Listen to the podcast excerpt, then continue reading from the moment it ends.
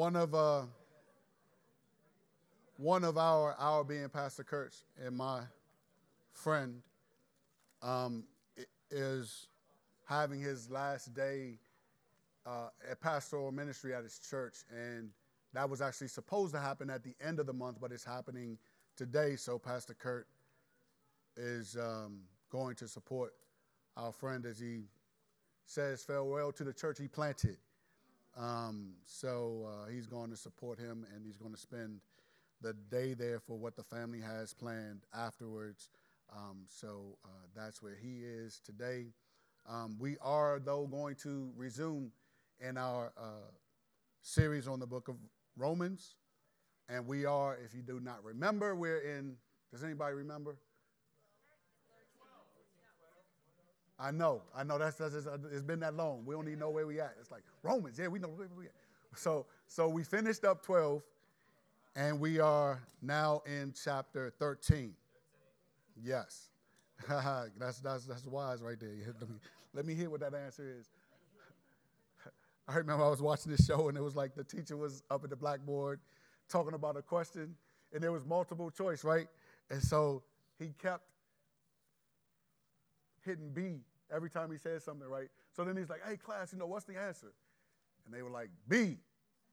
All of them. And they were like, he was like, well, how did you know? And they were like, hey, man, you kept showing us. Like, you don't know you, but you were showing us, right? So that's why it's be like, hey, after he said, yeah, say 13. That's, that's right.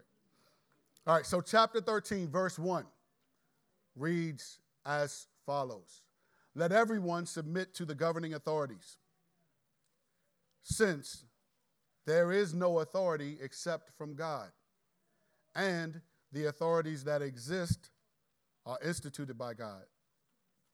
So, so then, the one who resists the authority is opposing God's command, and those who oppose it will bring judgment on themselves.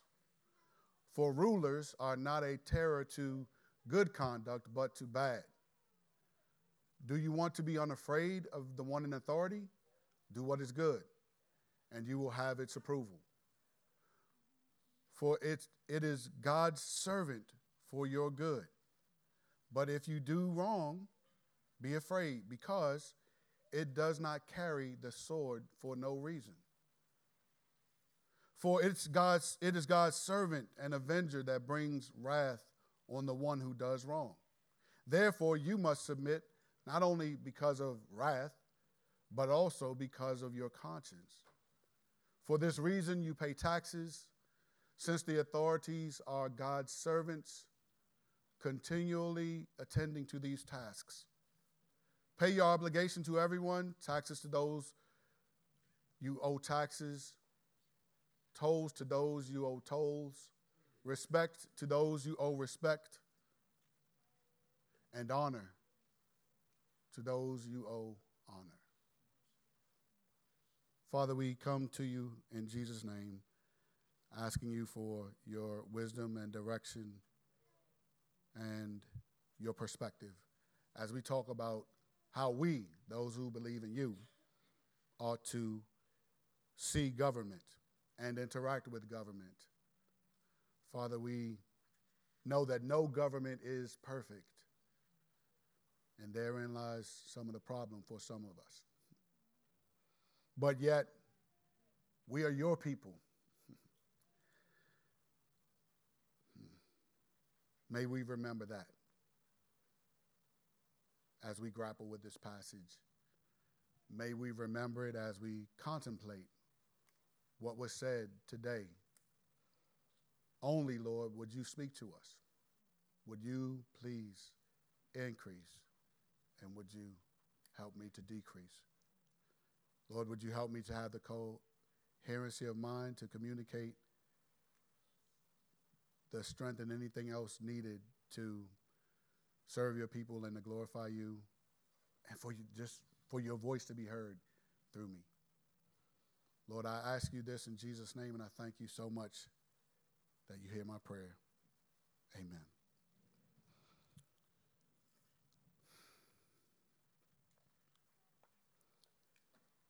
There's no introduction or anything to this. This is a take it as it is message as it relates to what's very clearly stated in this passage.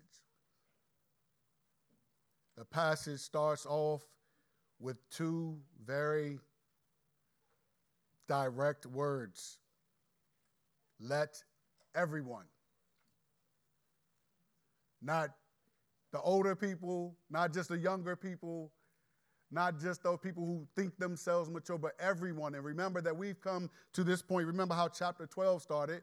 Chapter 12 started that in light of all that we've heard of the mercies of God in the previous 1 through 11 chapters of Romans, that now we're going to get to the part where we start application, where we start in light of like how God has interacted with us, how we're supposed to interact with each other, and here how we're supposed to interact with the world as God's people. So, everyone, this isn't written to everyone in the world, but it's written to all of the believers. So, believers, let everyone submit to the governing authorities. There's no, as my mom used to tell me, I'm sure somebody's mom told them the same thing no ifs, ands, or buts. Like that means, like, boy, you better do it. So obviously, that's not exactly how God communicates, but He does say, let everyone submit to the governing authorities. Now, I will say this if you have any questions, please remember you can text those to 240 623 8076. Um, but the passage is clear about what we're supposed to do. But it's not just clear because the government is the government we're told to submit to the government for a very specific reason. A very specific reason that is to shape our outlook on the government, our outlook on the limitations of the government, our outlook on the imperfections even of the government. And by government, I'm not just talking about Federal, it says governing authority. So I'm talking about your mayor, if you have one of those, your county council person, the, the county executive, the, the delegates, and all of those who are in Annapolis or who work out of Annapolis, uh, the governor, all of that. And the reason why we are to submit, listen to, obey is crystal clear. It's crystal clear that there is no authority except from God. That's the reason. It's not because the people are, but it's because our. I, I, there, there, used to be this this commercial. Um, it was uh, it was it was a hot dog commercial back in the day. I'm gonna show my age. Some of y'all not even gonna know. It's like, okay. So there was this man dressed up in, uh, you know, Uncle Sam. Uh, Uncle Sam. Everybody knows Uncle Sam. So he's dressed up like Uncle Sam. And there are these hot dogs that are kosher hot dogs. And so I forgot the name of the hot dog brand, but the, kosher hot dogs, they talk about the, somebody know, huh? Hebrew, thank you, Hebrew National, yeah, thank you. See, I'm so old, I forgot the name of the joint. Anyway, Hebrew National is there, and they talk about their hot dogs, and they say, this is why you should eat them. And then at the end it says, because we answer to a higher authority. And looks up, right? We answer to a higher authority. So there is, for the believer, there is the horizontal, that's other people, that's the systems that are here on this earth. But then there is that which supersedes the, the horizontal, and it's the vertical. For us as believers, the vertical informs the horizontal. For some people who don't walk with the Lord, who may have a category for God, the horizontal may help them interact with the vertical in some way, or they include the vertical sometimes. But for people who have been purchased by the blood of Jesus, the vertical informs the horizontal. And that is why we submit to the governing authorities. See, Jesus said this in John 19 11. He said to Pilate, now this is when he's on his way to the cross, right? He's, he's it would appear to the eye that, well, he's, he's an inmate. He's brought in, I don't know, I don't think it was changed, but he's obviously a prisoner. And he's before Pilate. And Pilate saying, Hey, man, aren't you going to answer any of my questions? Aren't you going to defend yourself before me because I have authority to do this and to do, to do that to you? But what did Jesus say? He said, You would have no authority unless it were given to you. That's the vertical informing the horizontal. Yes, right now it appears that you have authority over me, but you only have authority because God has given it. As a matter of fact, you don't know this, but you only have authority because I've given you this authority. So for us, that's some of what begins to inform our submission to the governing authorities. To show you, to, to, to pull the curtain back and to see like how things play out in eternity, yet in what is our current reality, I want to remind you of Revelation chapter 5. Remember when John is, uh, uh, he goes into heaven, he's taken by the Spirit of God, and at some point, he's, they're looking for someone to take the scroll, right? The, the scrolls. They're looking on earth, under the earth, but they're looking everywhere. They can't find anyone, and John weeps, right? He begins to weep, and then the angel says, Hey, man, don't weep. Like, look, look at the lamb who was slain. He has the authority to take it. So he takes the scroll, right? He takes the scroll, and then only then can the scroll be unlocked. So he opens the scroll and listen to what it says in uh, when he opens the scroll, we know that then come four horsemen. So uh, in verse in chapter six, verses three and four, listen, look, and listen to this. When he opened the scroll, who? The lamb. When he opened the scroll, no one else could, was worthy to open it. When he opened the second seal, which was in the scroll, I heard, John heard, the second living creature say, Come. Then another horse went out, so this is the second horse, went out, a fiery red one, and its rider was allowed to take peace from the earth, so that people would slaughter one another, and a large sword was given to him. Couple of things to look at, look at here. Oh, now keep that up for a second, please. Keep that up. Because where it says that, that, okay, first of all, Note that the fiery red horse is not just around. He's not even allowed to come out until he's invited to come out. And that's in verse 3 when he's told the last word there is come. And so then he comes out, and this rider was, was allowed, permission was given to him. He didn't just do it just because he wanted to do it, he did it because he was told to do it. This is what your assignment is. You are allowed to take peace from earth so that people would slaughter one another. And what was given to him? A large sword was given to him. It wasn't his until it was given to him. He had to receive it. He had to be allowed. He had to be called forth. So someone is in control. He's not just arbitrarily doing what he wants to do. There are parameters. This is the scope of what you can do. Same thing applies to all of the horse, horsemen. Moving along to verse, verses 5 and 6, same type of thing. When he opened the third seal, I heard the third living creature say, Come. All right, now you can come out. And I looked, John looked, and there was a black horse. Its rider held a set of scales in his hands.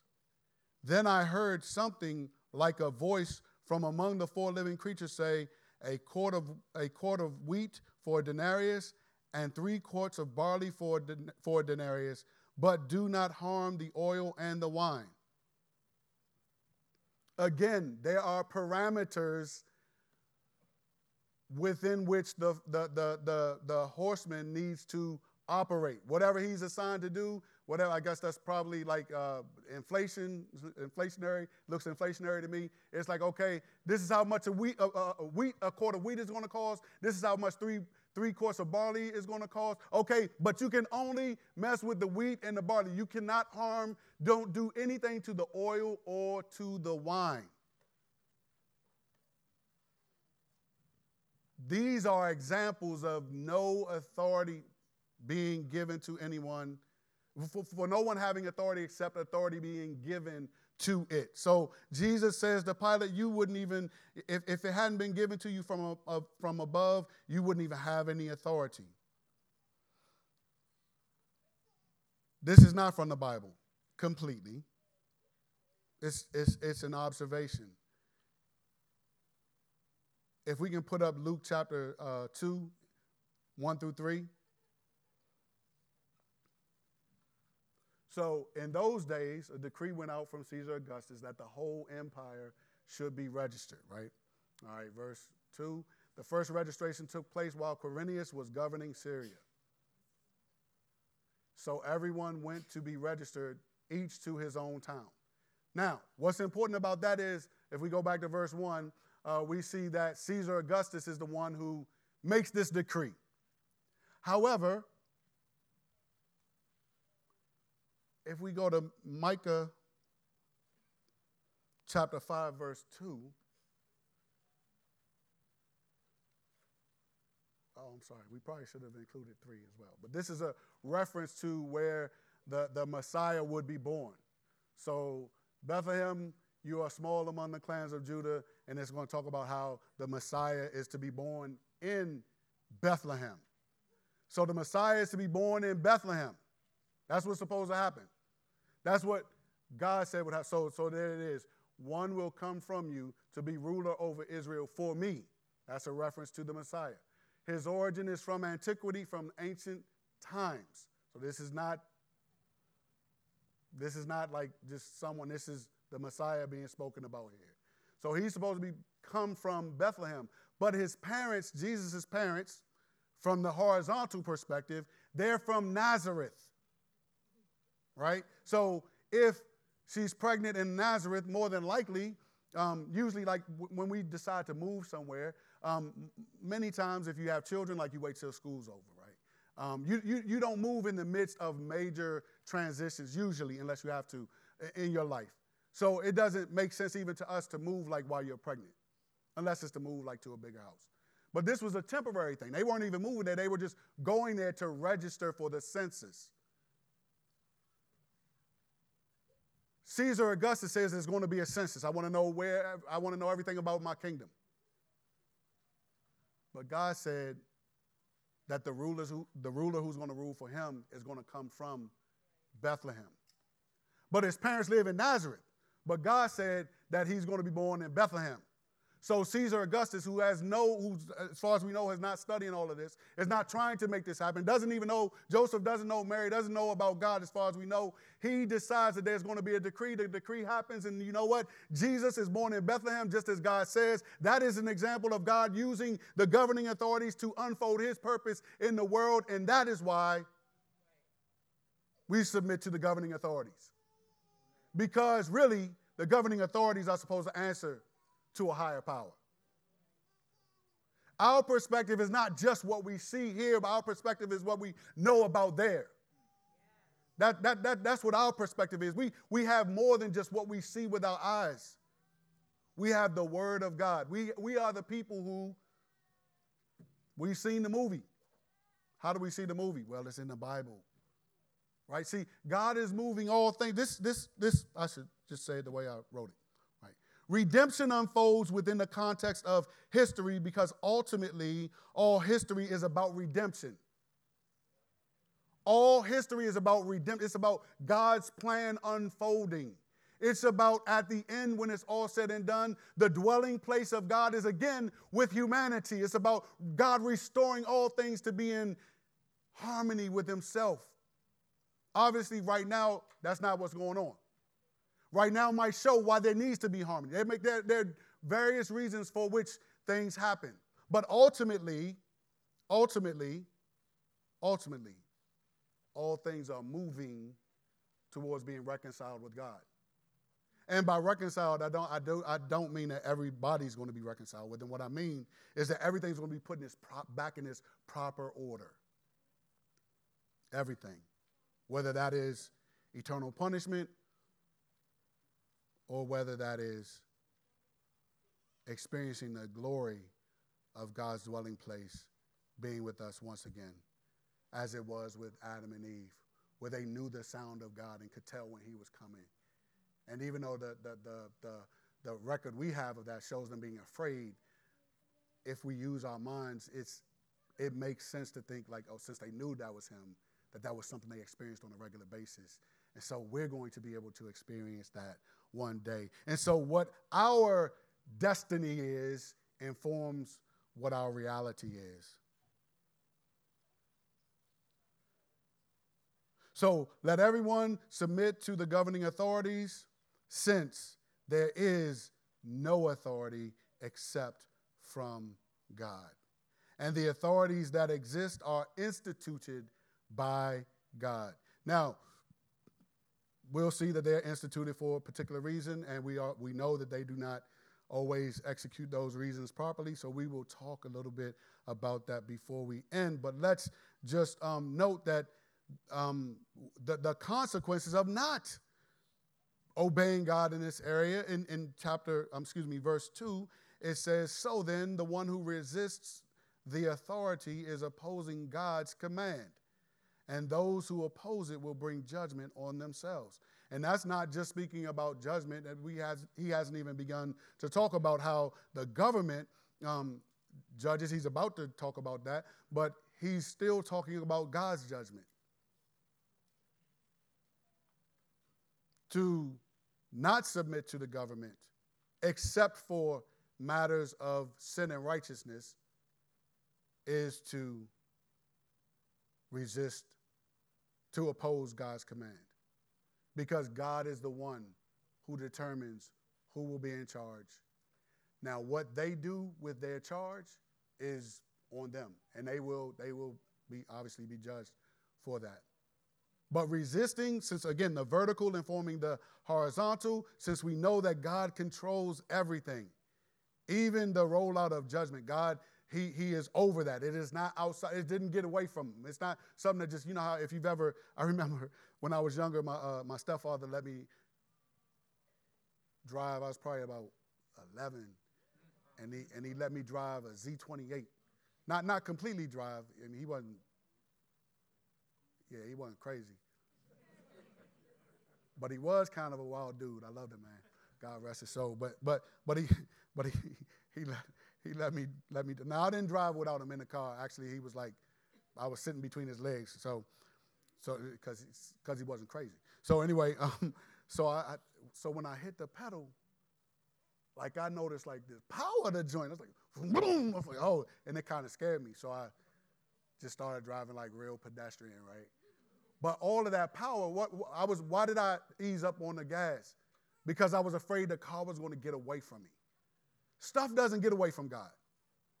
It doesn't, it doesn't get away. Like, like I know our perspective is could be like, man, God, why did this happen? And you know what? He normally he's not telling us why it happened. You know, um, ho- hopefully, what he may be doing though, what he's always doing is motivating us to pray though, to pray about it, at least, and then maybe to do some other things about it. But God is not even judgment. It doesn't just get away from God. It's not like God is, oh, oh man, I just man, you know what, that really just got away from me. I'm sorry, everybody. You know, I'll get it back. And that's not what God's doing. Everything is unfolding under His under His power, under His power. They wouldn't, as we heard last last week, the people who do what they do would not even be able to do it if they didn't have the cognition. And we saw last week that God controls even the cognition that people have. Right? He can take it away and give it as he pleases. So that's what we need to remember, not just about Nebuchadnezzar in Daniel chapter 4, but we need to, and not just about us and our lives, but about everything. That there is nothing that exceeds the authority and power of God, and so we must submit to the governing authorities. And if we do not submit to the governing authorities, then we will be found opposing God's command, and those who oppose it will bring judgment on themselves. That's very clear. I will not elaborate. It says, verse 3 uh, For all, excuse me, for rulers are not a terror to good conduct, but to bad. My mom used to work for the uh, Metropolitan Police Department, DC Metropolitan Police Department. She, not as a, a police, but as a civilian. And she will always tell me, like, if you haven't done anything wrong, do not ever run from the police. And that's been what I've done. It's like, okay, I mean, you do what your parents tell you till you get grown. Then you recognize that what your parents tell you, told you, have got you this far, and it's like, I think I'm gonna keep listening. So police come up to my car.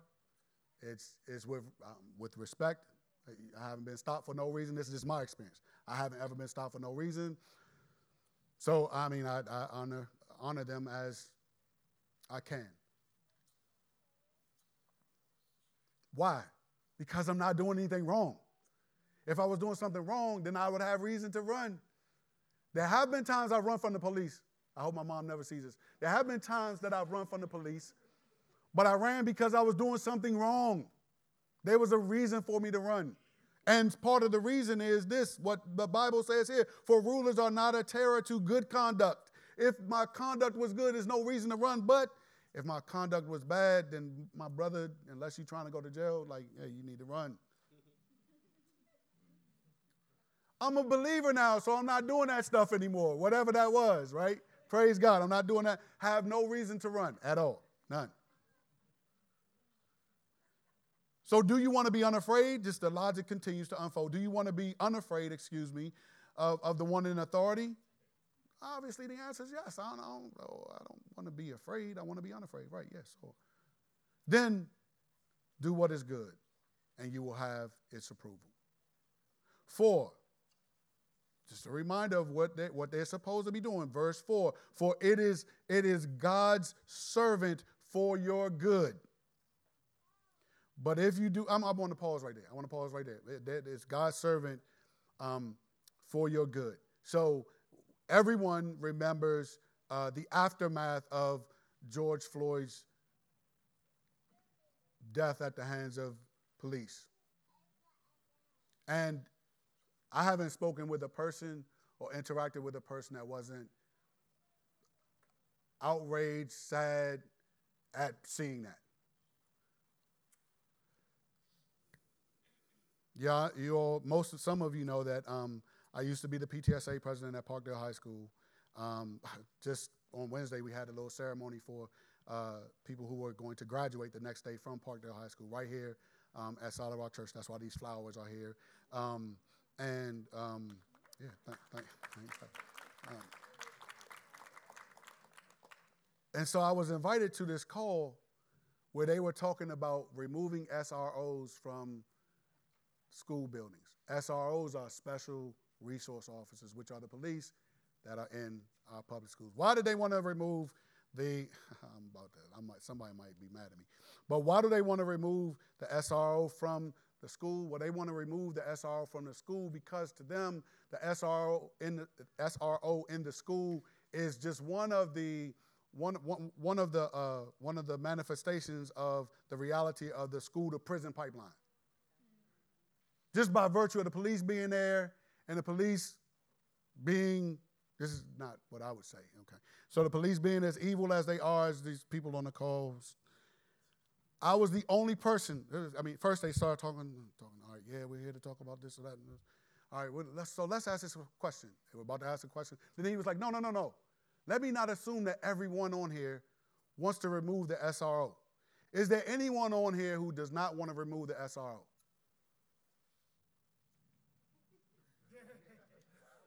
So I proceeded to, to say, I'm not in favor of removing the SRO. I didn't say it like this. Maybe I should have said it like that. Maybe I should have said it with some attitude because I tried to say it humble, but then somebody just I'll tell you what they did. So anyway, I said I humbly said no. I don't. I don't I'm not in favor of removing the SRO from our schools. Um, at Parkdale High School, the SRO has a good relationship with the students in the school. You know, when he's called upon to do something, he does what he needs to do. But he's a, he's a last resort. I, I just don't want to. This is what I said. This is probably what made the person mad. I said, I don't think we should experiment with removing the SROs from the school until we have solved like why they were in the school in the first place. So unless we solve that, like I don't want to remove them. This person was like, Martin Luther King and such and such and such said the SRO should be like, man, did they have SRO? Anyway, so anyway, she just like, just like, just went up one side and the other, and then I was like, okay, I'm feeling like I want to uh, talk in certain ways that wouldn't glorify God. Not with cuss words, I don't cuss. So it wouldn't have been with that, but it just would have been my attitude would have been horrible. So I just decided not to say anything. Um, I wonder what they would say if we were having that conversation today. I wonder what they would say about that. Oh, and if you, I will say this, I'll say this. If you are a parent of a Prince George's County Public School child, just know that I think they are phasing the SR, SRO out. So if you don't want that to happen, then you do have certain recourses that you can take to at least make noise about that in, in light of things that have happened recently. So I, the, the SRO at that school sits, sometimes you know there's Parkdale's in the valley, so sometimes he'll put his car on a hill just so everybody know I'm here. He's usually in the car then. Um, just being, if, if that weren't there, if that weren't a deterrent, then what might happen? I don't know. I shudder to think what, what happened with the type of increases we see going on. But like, people forget that the government, despite its imperfections and ways that there are things, I will say this too, just so no one gets it twisted. I believe there are things that need to change within how we police in the United States. I'll be the first to tell you. But I believe that as a society and as a community, you can't just like dismiss some people and just think that like that. you can't you, you can't do that. Like you have to be able to like come together, have a conversation, and one day y'all can pray for me. One day, I would like to have a forum in here where like police, young people, and even older people are role playing how they experience the other, so that there can be a conversation about like what I perceive when you did that, and how we can move forward together. Because if we're talking about the community, hey man, I don't want you to be like, hey man, we need to dial 911. There's an active shooter. No. No, man, I want somebody else. I don't carry a weapon or anything like that, so I don't have a concealed carry or whatever. Um, um, I don't even have a weapon except for my prayers. Um, but but but but, um, but I do believe those. Are, that's enough. I mean, I've been here for, for a while now. I've, I've haven't in. Yes, we'll move on. Um, Since I've been married, I never had a weapon. Right? Okay. All right. So, so.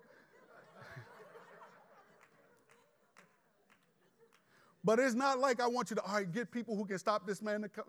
No. I want, I want somebody to be there that can minimize the damage that he's doing. Right? Because that time is not a time to pray. That's not a time, to, oh, it's an active shooter. All right, dear Lord, be going. No, no, no. We might be, it might be dear Lord, but it's like, dear Lord, we going like, like, like, Lord, hey, y'all come this way, come this way. All right. Shut the lock the door, lock the door. All right, get that, turn off the light. You know, all the little. I've even participated in those kind of drills at Parkdale because I'm there so much. I don't want. I, man, I want the police. Please come, come quickly. Weapons drawn. They here. We're under attack. Not yeah, man, they have to like go through this, that, the other to like author. No, no, no, no. I want them to come. Why? Because I believe, as verse 4 says, for it, government, is God's servant for your good. For your good. That there is some good, that, they, that there's a reason they exist. There are bad people in the world. Everybody's not good. Everybody is not good. So the one conversation that I had, well, I've had a couple with, with my wife about man, you know, I'd really like to go ahead and get one of them weapons. And one of them was because there were some people I grew up with that to me weren't tough, weren't whatever. But then I heard that one of them who died in the incident for no reason was terrorizing some woman and her child. And the father happened, the, the man of the house came home and he had a weapon he used it. One got away, the other didn't. So when I'm sitting there thinking, like, man, I, I know these people. they did that? Man, there are people out here far worse than them. I don't ever want to be at the mercy of anyone. So, babe, I'm trying to get a weapon. So she convinced me, don't, don't do that. And so ever since then, that was very early on in our marriage. Ever since then, it's, it's, it's my prayers that are, that are my weapons. But everybody is not good.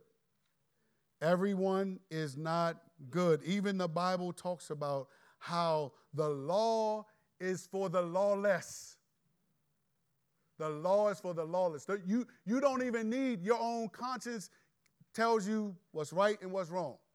For most things, you do not need someone else to tell you what's right or what's wrong. You go to a different culture, it might be different. Somebody might need to tell you. But for the most part, we had a situation just this week uh, where someone, a, a couple left like some water and a case of Sprites, like right in front of our house. So my wife was like, maybe they'll come back. I don't think they're coming back. And I'm like, well, let's leave it out there in case they come back. They didn't come back. How do I know they didn't come back? Because the stuff was still there. So uh, I went somewhere yesterday, the stuff was still there again. Then I came back, it was gone. And it was because it was with us. Why y'all laughing? See, that's that's that I feel I feel judgment right now. I, I feel like y'all think that we took it for us. No, we took it so it just won't be out there. If I don't think they're gonna come back, but if they came back, they'll get it back within two weeks. if they do not come back in a reasonable amount of time, then we'll find some outreach way of like giving it to somebody else. But but nobody had to tell my neighbors or people who walked by, this is not yours. Leave it alone. People left it there because they knew like I didn't buy that. Right?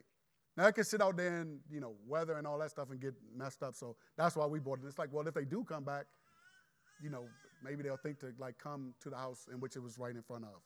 Right?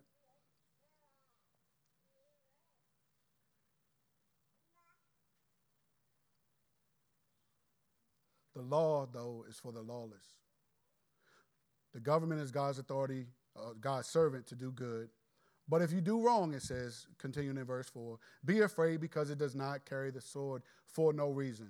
For it's God's servant. Again, second time. It's going to say God's servant at least one more time. So three times it refers to the government as God's servant. But here it says, for it's God's, it is God's servant, an avenger that brings wrath on the one who does wrong. I'm gonna tell you this: the the the, the thing about doing wrong, do, wrong needs to be confronted with right a, a response, because if you don't, then all kinds of things will be allowed that just don't make sense. It's not well thought out, and the ramifications, the ramifications could be horrible.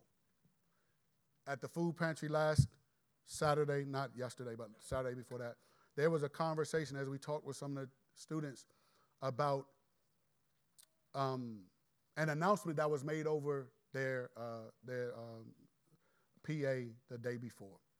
Um, that was so that was actually that conversation. It was on Saturday, but the announcement was made on Thursday for Friday. So they had Spirit Week. Spirit Week, you sometimes you get to wear whatever you want. So as they talked about Spirit Week, um, they said, okay, these are the things you can wear and these are the things you can't wear. So obviously, some of the things that you can't wear were things that would show parts of your body, right? So, but they said they were explicit, very direct, and some of the things they said, and, and some of the uh, young ladies brought up, well, you know what? Um, basically, they shouldn't have announced it like that. So, and they did. One statement was made that that I co-signed. I was like, yeah, Maybe there was a better way to say that. And, and that statement was um, ladies, no flesh should be shown. And they came on. But that, so that, there was context to it. So there's more than that. But the, the student extrapolated that too.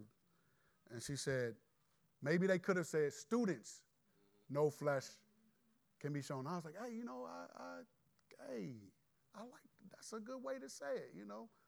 But what they seem to be missing throughout the other parts of the conversation. And one of the reasons why, why, just like with the police, I think it'd be helpful for young people to have um, uh, extra generational conversations is because just like when you drive or you watch somebody drive and you think, man, that, that looks fairly easy. That, I can do that. Right?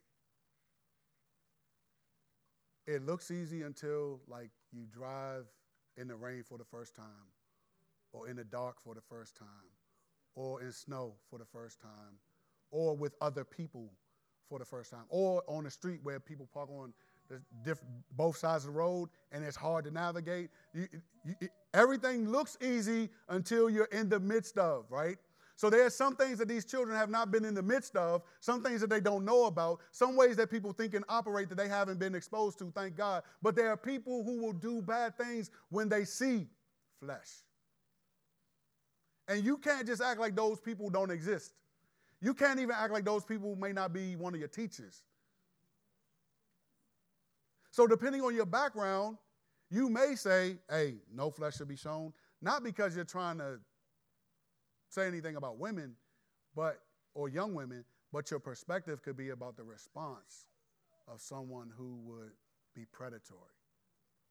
But if they don't have a conversation, then you don't know. So I mean, I was there, so I mentioned something like that, and they seem to be okay with it. I don't know if they agree with it. They were okay with it, right? But but there are just certain things that we that we that we don't know, certain things that we don't may not understand unless we are exposed through it to it, excuse me, through our conversation with each other. So at some point, maybe if I'll just say this, if that's something you'd be interested in, please let me know because these types of conversations that I'm talking about, see, government, as people say, you cannot legislate morality, you can't. Government has its place, but the rest of us can fill in some of the gaps, right? We don't want to be in a place where we allow everything as if there is no threat to anything. Because there are threats. So, in a world where anything could go, we need, to, we need someone to say this is wrong. Right now, I think we're saying everything's right on some level, so that could be hard. But, but, but, that's where the, the society fills in the gaps. That's where we can fill in the gaps. But the government is supposed to be God's servant to also bring wrath on those who do wrong. There are people who do wrong. So, to the degree that we see that and our government doesn't respond to that, we should call it to do so. Verse 5 says, Therefore, you must submit not only because of wrath, but also because of conscience. So, for the believer, we don't submit just because somebody could kill us right? That's why we, we can resist the government if it is calling us to do things that are that's unrighteous. If it's demanding, Shadrach, Meshach, and Abednego, that you bow down to this. When the music plays, we do not have to do that. That there's precedent for that in Scripture, and so we, we we understand that we can. So we'll talk a bit about how we resist in just a moment. But our submission is not just because they have power to execute people. It's not just because they can lock you up. It's not just because they can impl- imply restrictions or they can garnish your paycheck or they can. No, we do right because at the end, because of our conscience, because again of the vertical informing the horizontal, because understanding who God is and what He calls me to, that is why I am going to submit to the government because ultimately the government is not in control of me.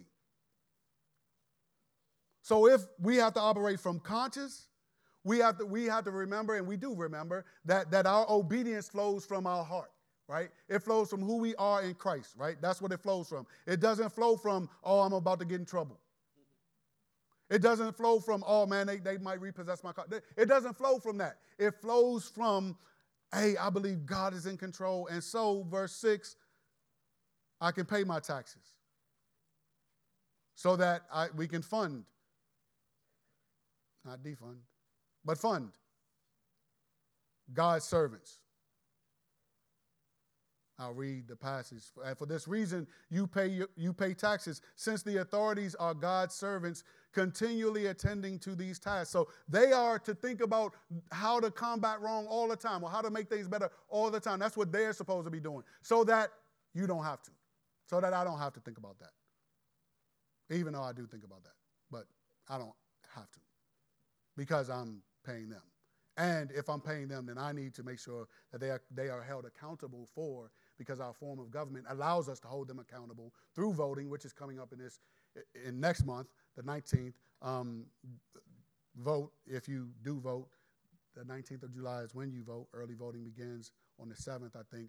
Um, but there are ways in which we can influence our government. But our hope is not in influencing the government. We try to influence the government just to do good, right? Uh, Galatians 6 10, right? Uh, uh, therefore, as, as much as you have opportunity, do work for the good of all, right? Especially those of the household of faith. So, wherever you are with, with voting and all that, that's where you are. But for me, I, I do vote. I know Pastor Kurt doesn't do that, but but I vote because that's a way for me to at least go on the record with something. Well, I vote if I can vote. If if I can't vote for any person, then I just write somebody in that I think I could vote for. Which obviously that person never wins, but uh, but, but that's what I do. In in one way, just to say like I don't agree with any of y'all. You know, I mean. Who sees it? The Lord and me, probably. right? That's probably it. And now y'all know. But what, what is it doing? Nothing. Um, but seven says, pay your obligations to everyone, taxes to those uh, you owe taxes, tolls to those. tolls. Tolls are like everywhere, right? Tolls to, to those you owe tolls. But then it gets to, to non monetary transaction, right? Why? Because we're God's people. Respect to those you owe respect, and honor to those you owe honor.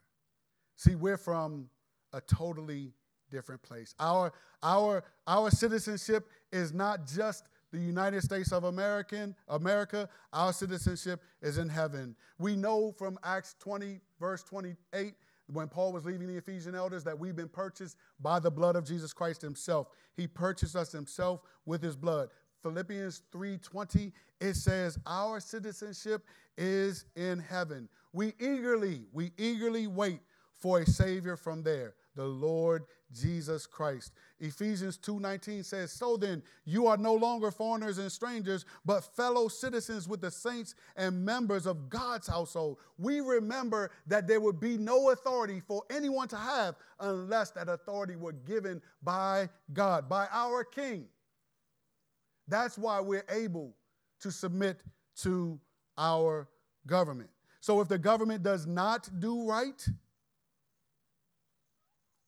there is there are processes that we've seen that work or have worked. Some of those processes are organizing and writing your congressman. That's a way, that's a way to, to do that. Oh, but the first one is always prayer. Please don't complain about something you haven't prayed about. Please don't do it. Because you're just adding to the situation. Right? You may, may not be adding in a way that you, you know, that, that you really see, but but if you just complain and you haven't talked to God about it, you're not really doing anything about it. You're not doing anything about it.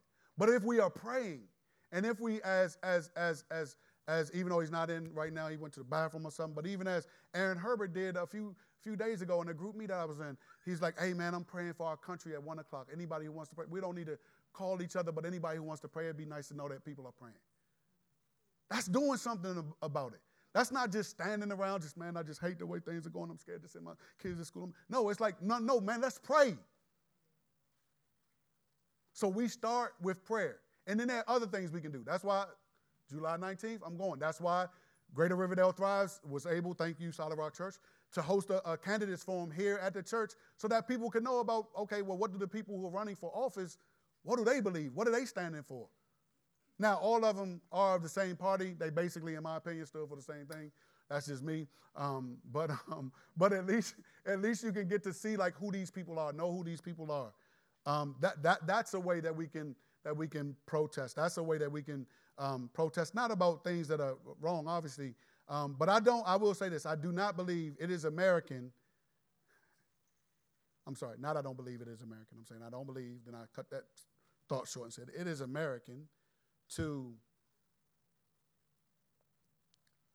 hold on to our Second Amendment rights like this.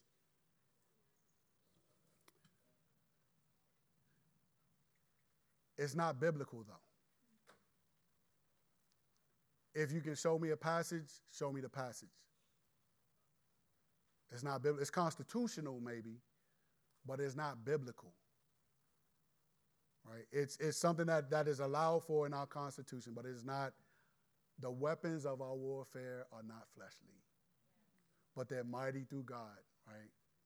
Casting down uh, strongholds, uh, casting down strongholds and imaginations, all of it. Just we, our, the way we engage is by through our words, like our Lord does. Let there be light, and there was light. I'll give you, you, you can come, and they come out. Do this, that, and the other. Go no further. His word. That's what he does. So our words first through our prayers, but not through our weapons, not through our guns, bombs, little, you know, little cocktails, not through any of that, but through our prayers first, and then trying to reach people's hearts. Why are two of the things I mentioned uh, as examples mentioned? They're, they're conversational. It's because conversation changes this, right? It changes the mind, which controls this, what you do with your body, right? And so our warfare is our talking with people. It's our praying, talking to God. But it's not our AR, whatever.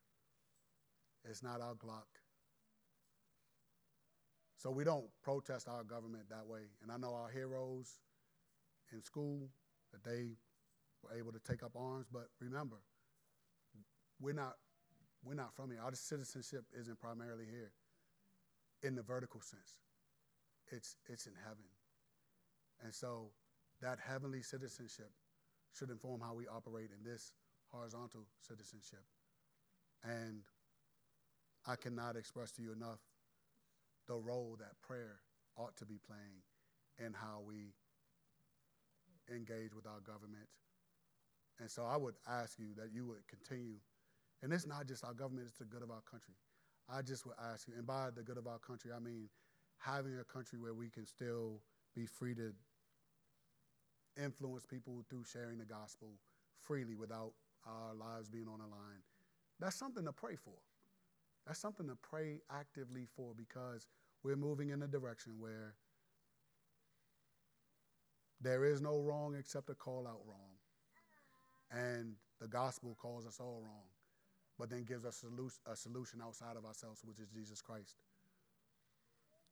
Lord, thank you for this day. Thank you for this time. Thank you for our governmental structure in which we can, at least, we do have freedom of speech right now, and so we can speak out. Thank you, Lord, for the reality that we can always pray.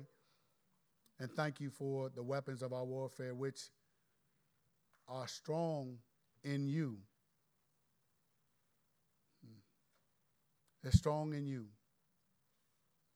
You pull down the strongholds, you cast down the imaginations, you conform them to yours.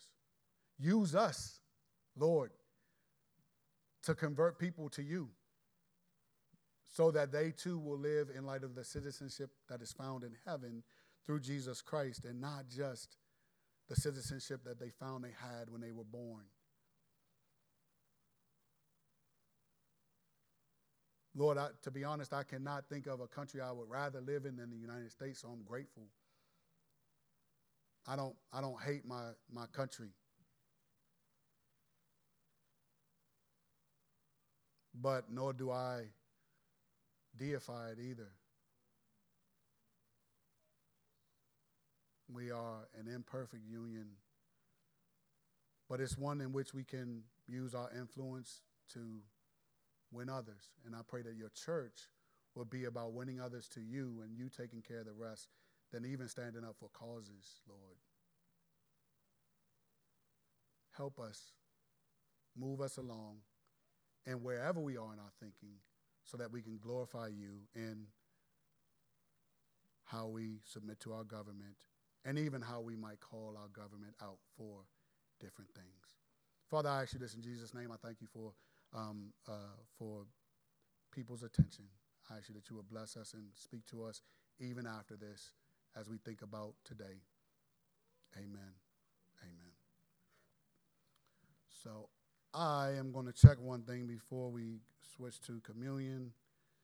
Um, so if you have not yet gotten your communion, uh, cups, please do so now. And you can just stand to your feet because I checked. And there are none. Because I'm going to be ever so brief.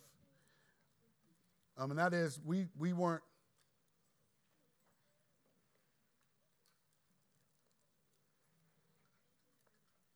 All right, we're going to sit down right quick. No, we,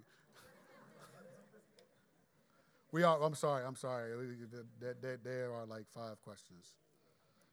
Um, so we'll try to be uh, okay. Do we submit to the authority even when their policies are ungodly and selfish? Um, if it, so, if the policies are ungodly and selfish, um, obviously we can't. We can't. We don't have to like. We do not have to embrace those as things we would do. We would do, but that's where the prayer comes in right? Because we, we that's where the prayer comes in. Um, that's why I've said over and over again that you know we aren't our government is not perfect because there are some ungodly policies that we have in place, I believe, um, and I and there are some selfish entities that get to have their policies pushed forward. I think, and so to the degree that it doesn't cause me to have to do anything uh, ungodly myself, then I mean, I can't change that, so I operate within the framework of what God has um, has called me to. So I will submit in the best way I can. The best way I can is not going to be. All right, I'm, I'm gonna just say this. Somebody gonna get mad. I'm so somebody, but not in here maybe. So so even like a word. So these these are different ways I like I do not submit.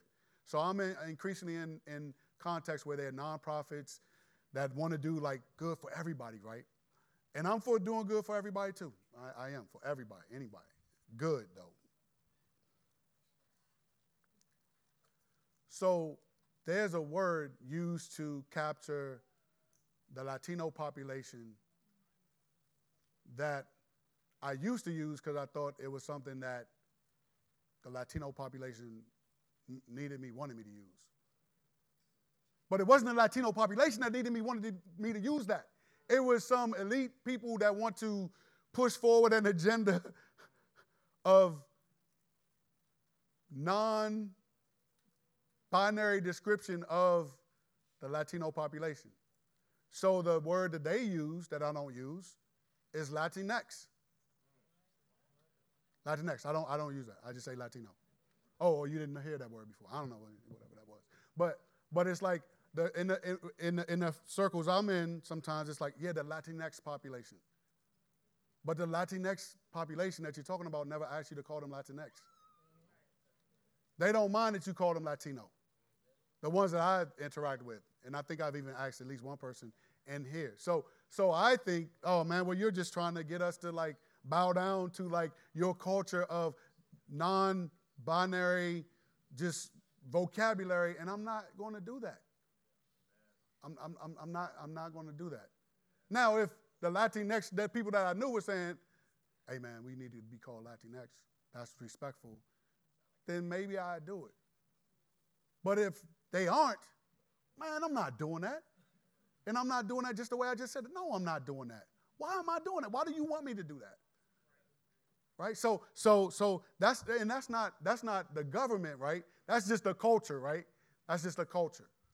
But if the government was saying pronouns, I don't have anything wrong with other people having pronouns, but I'll tell you this: most of the times, the pronouns that are on the Zoom call were the pronouns I would call you when I look at you.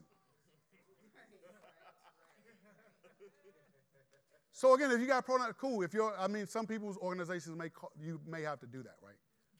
But mine doesn't. So I don't put my pronouns. What would you, when you look at me and see me, what would you call me? Call me that. Now, if it's an insult,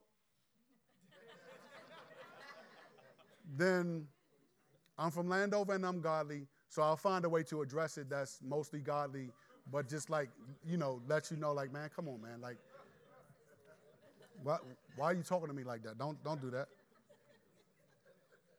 But if they, if, if, if the, if the, if the, if the laws are ungodly, we can't embrace the laws.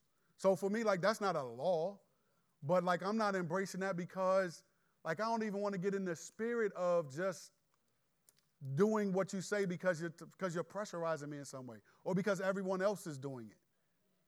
When I'm not offending you by not having the pronouns there or not or saying Latinos, like that doesn't offend. It may offend some people, but it's not, it's, it's, it's not a law. So that's just one of the ways I try to keep an edge of, you know what, the world, Jesus says this, says this, right? The world will hate you because it hated him. So he also said, like, when everybody speaks good of you, like, you should think about why does everyone speak well of me? So there are going to be some countercultural things that we can't do, right? And it may not be, you may be in a place where you could, where you can do that and that's that's you. Thank God for that for you. But for me, that's just me.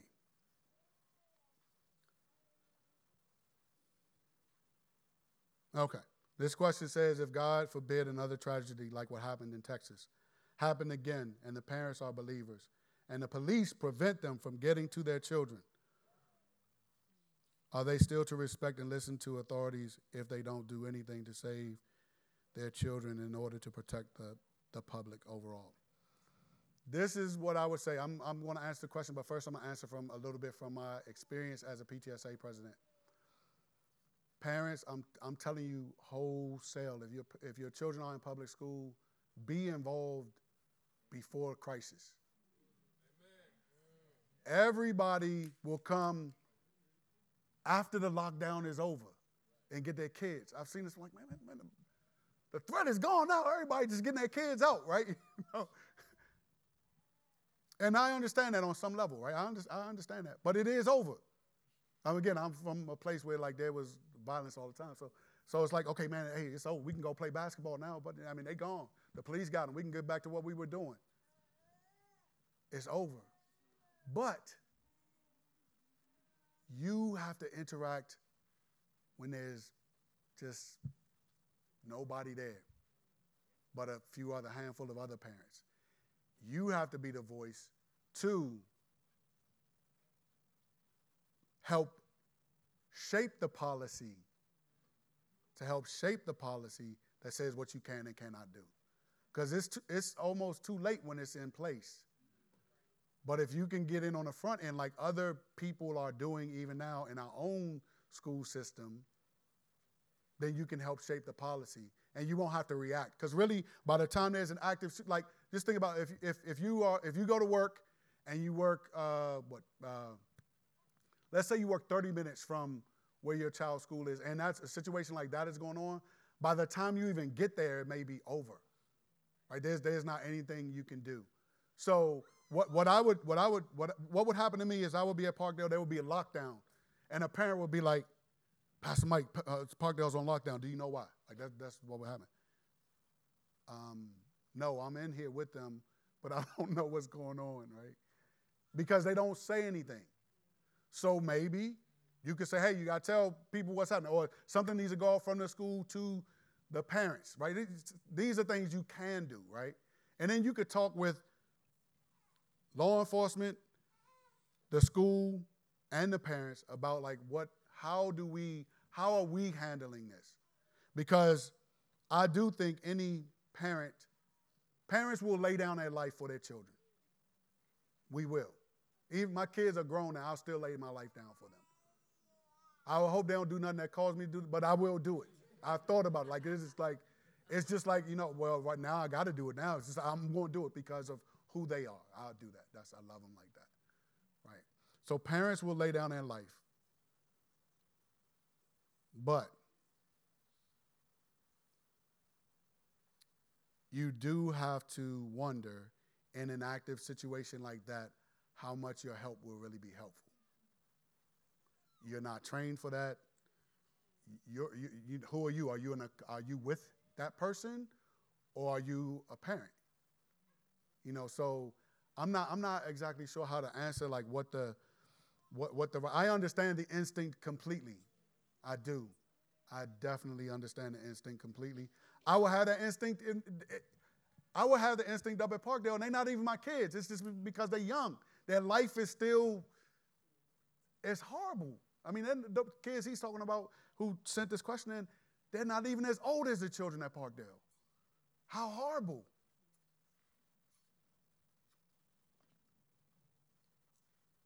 But I would say be proactive because the question was stated if, God forbid, another tragedy like, no, I'm sorry.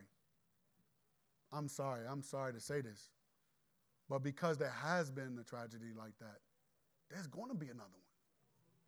And so it's like, what can we do ahead of time to prepare everybody for the best? How do we think through it outside of the emergency to do like what's best? That's what we have to do. So I would advise anyone hey, talk with your principal and go from there. Organize with other parents because they're not they might be likely to like put, see the work that your getting ready calls them, and maybe and maybe they need like about ten of y'all parents to come. That the principals are not going to push aside 10. Um, Tiana, would you push aside 10, 10 parents if they came to you? Yeah, would you? What would you do? If 10 parents came and said, we need to figure out what to do, I'm sorry, I know you're talking to your husband. But if they came, if they came to you with any issue, 10 parents, what would you do? You need to hear them. You need to hear them out, right? You, she used the word need. I need to hear them out. Because if somebody emails somebody over and said, I talked to Principal Lanier uh, along with nine of the other parents and nothing's been done, then, then that person's going to be looking at Principal Lanier like, hey, we need to do X, Y, Z. And then if that doesn't work, then that's when you be like, all right, we, we, we email Principal Lanier, uh, Administrator such and such. Now we at the school board. Hey, we went to on January 2nd, we went to, so, you know, that's when you go up there and say, like, we want something done right now. And we got 20 of us here now, like, God dog, we going to, you know, don't say God dog, but, then, well, you know, just, just like that's, that's, that's what you, that's what you need to do. You need to be proactive. Um,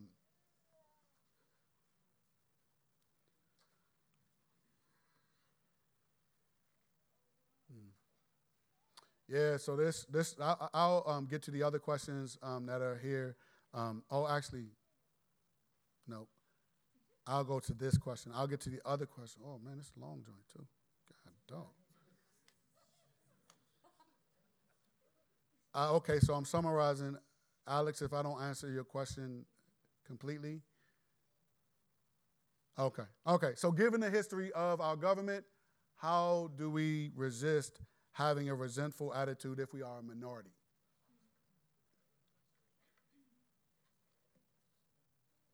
Well, I think it didn't say how do I not have a resentful attitude? Um, so I would say what you do with that is you just, not just as if it's easy, but you resist the resentful attitude. Um, I do think you also could, could ask questions. Um, this, this is a real small conflict my wife and I had. Now, you've already heard my outlook on the government. You've heard my experience with the police. No bad experiences. However, I do sometimes wonder like if five police cars behind one car is really necessary. Obviously, I don't know, right? Which is what my, my wife, you don't know that, man? Man, but I'm, I'm like, man, is that always the, the look that you need to have? So we had a Meet the Chief forum here at Solid Rock, and the chief of police says, said this. He said, I know when I go to a situation that I'm bringing, and he did this to himself, I'm bringing all of this his uniform, his gun, his taser, his all of that. And that automatically means something to the people he's coming in contact. So even he knows that, right? So there is a measure in which there have been things that have happened, even if it wasn't him doing it, it's people like him. Like him meaning like they're, they're, police, they're law enforcement, right? So, so he realizes that like it can automatically be a trigger to some people. I don't, I don't know if you remember that time the police were up there. so we had the summer slide prevention program. The police just came and was just sitting there watching us and some of us didn't like the fact that they were there. It's like, what are they doing? They automatically suspicious of them. I'm not automatically suspicious because I've been working here for a couple decades, they come and chill, and it's like it's, it's cool, just chill. That way, you know, the bad people know, like, don't mess with that church right there. Um, so I'm, I'm good with that. But we all respond differently. So what? So I invited the, him down, um, and I think when by the time he left, because of the conversation, the, the, the, the temperature had gone down a little bit. Be- why? Because they got to see the policeman not as the policeman, but as officer, whoever he was. They got to humanize him. So I think one of the ways we we we we battle resentment is to remember that they're human beings. That they can, they, they legitimately at times can be afraid for their life. Yeah, they're human. They're not robots. I don't want robots policing us. I don't want no uh, no uh, iRobot. I don't want that. No, no. I want I want somebody who's somewhere in there, hopefully they can access their humanity enough to say, you know what, um, okay, like that's enough. Like, okay, he's subdued right now, or he's, you know. Um, but I would, I would try to make sure I humanize, and if I humanize, then I can, I can, I can ask questions. I can say, hey, why do you uh, do this, or why this, or why that? And and and and if anybody has questions they would like to like submit to the police, I'm telling you, I'm willing to organize all of that, write it down, and say, can you come here and talk to us? Because if we polarize one another, we're not going to get anywhere except for more hostility and enmity. But if we talk, maybe we can move forward incrementally. We're not going to solve everything just like that. It's been a long time, it's been hundreds of years. So I know I don't expect instantaneous change, but incremental and together, I can, I, can, I can see that happening. But I think everyone needs to resist their resentment. They don't, they don't uh, see what we do for them. They don't care about it. You know, we need to be able to come together and we need to be able to talk. So uh, I hope I answered your If I haven't, didn't answer your question, Alex, um, you can come back to me. Uh, Phil and uh, one other person, I will talk to you um, directly. But the reason we can do this, the reason we can resist our resentment is because God Himself resisted any resentment He could have had toward us in sending His Son to take on the punishment that should have been ours on Himself and to reconcile us to Himself through Jesus Christ. And so we're going to take communion, which is for people who have placed their trust in Jesus, and we're going to celebrate that He's made us citizens in heaven, that we are now no longer foreigners, no longer without uh, God, but that because of Jesus, we're not only in God, but we're able to even, in our minds, because they're made in God's image, humanize even those who may act like our enemies. I mean, the Bible tells us that we're supposed to love our enemies. And so we need to remember those kinds of things, and we need to remember that God loved us while we were still sinners when he would have been right to just cut us off. He didn't. He had mercy and he had grace because Jesus Christ died on the cross for our sins. Let's take the bread, which represents his body, and eat.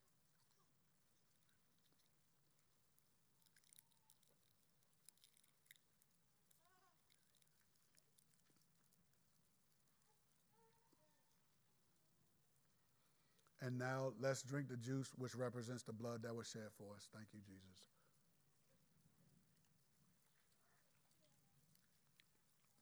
Thank you for dying for us. Thank you for giving us new life. Thank you for allowing us to live our life for you and to you. Bless us in how we relate to those, first of all, who are in the church and those who are outside. Help us to interact with the government in a way that is good, that cannot be evil spoken of, but help us never to compromise your righteousness for any of that. Lord, we ask you that you would be with us throughout this week. We ask you that you would bless us as we uh, continue on with the biblical counseling. Um, Lord, we ask you that you would just bless us even with some of the outreach things we have going coming up in the summer, Lord. Thank you for your grace and for your mercy. Thank you for people's attention. Please do a better job than I'm able to communicate to help them to meditate, Lord, on what they need. Um, this we ask in Jesus' name, and we thank you so much. Amen, amen, and amen. Everybody have a great week and uh, love you much. And um, please keep the country in your prayers.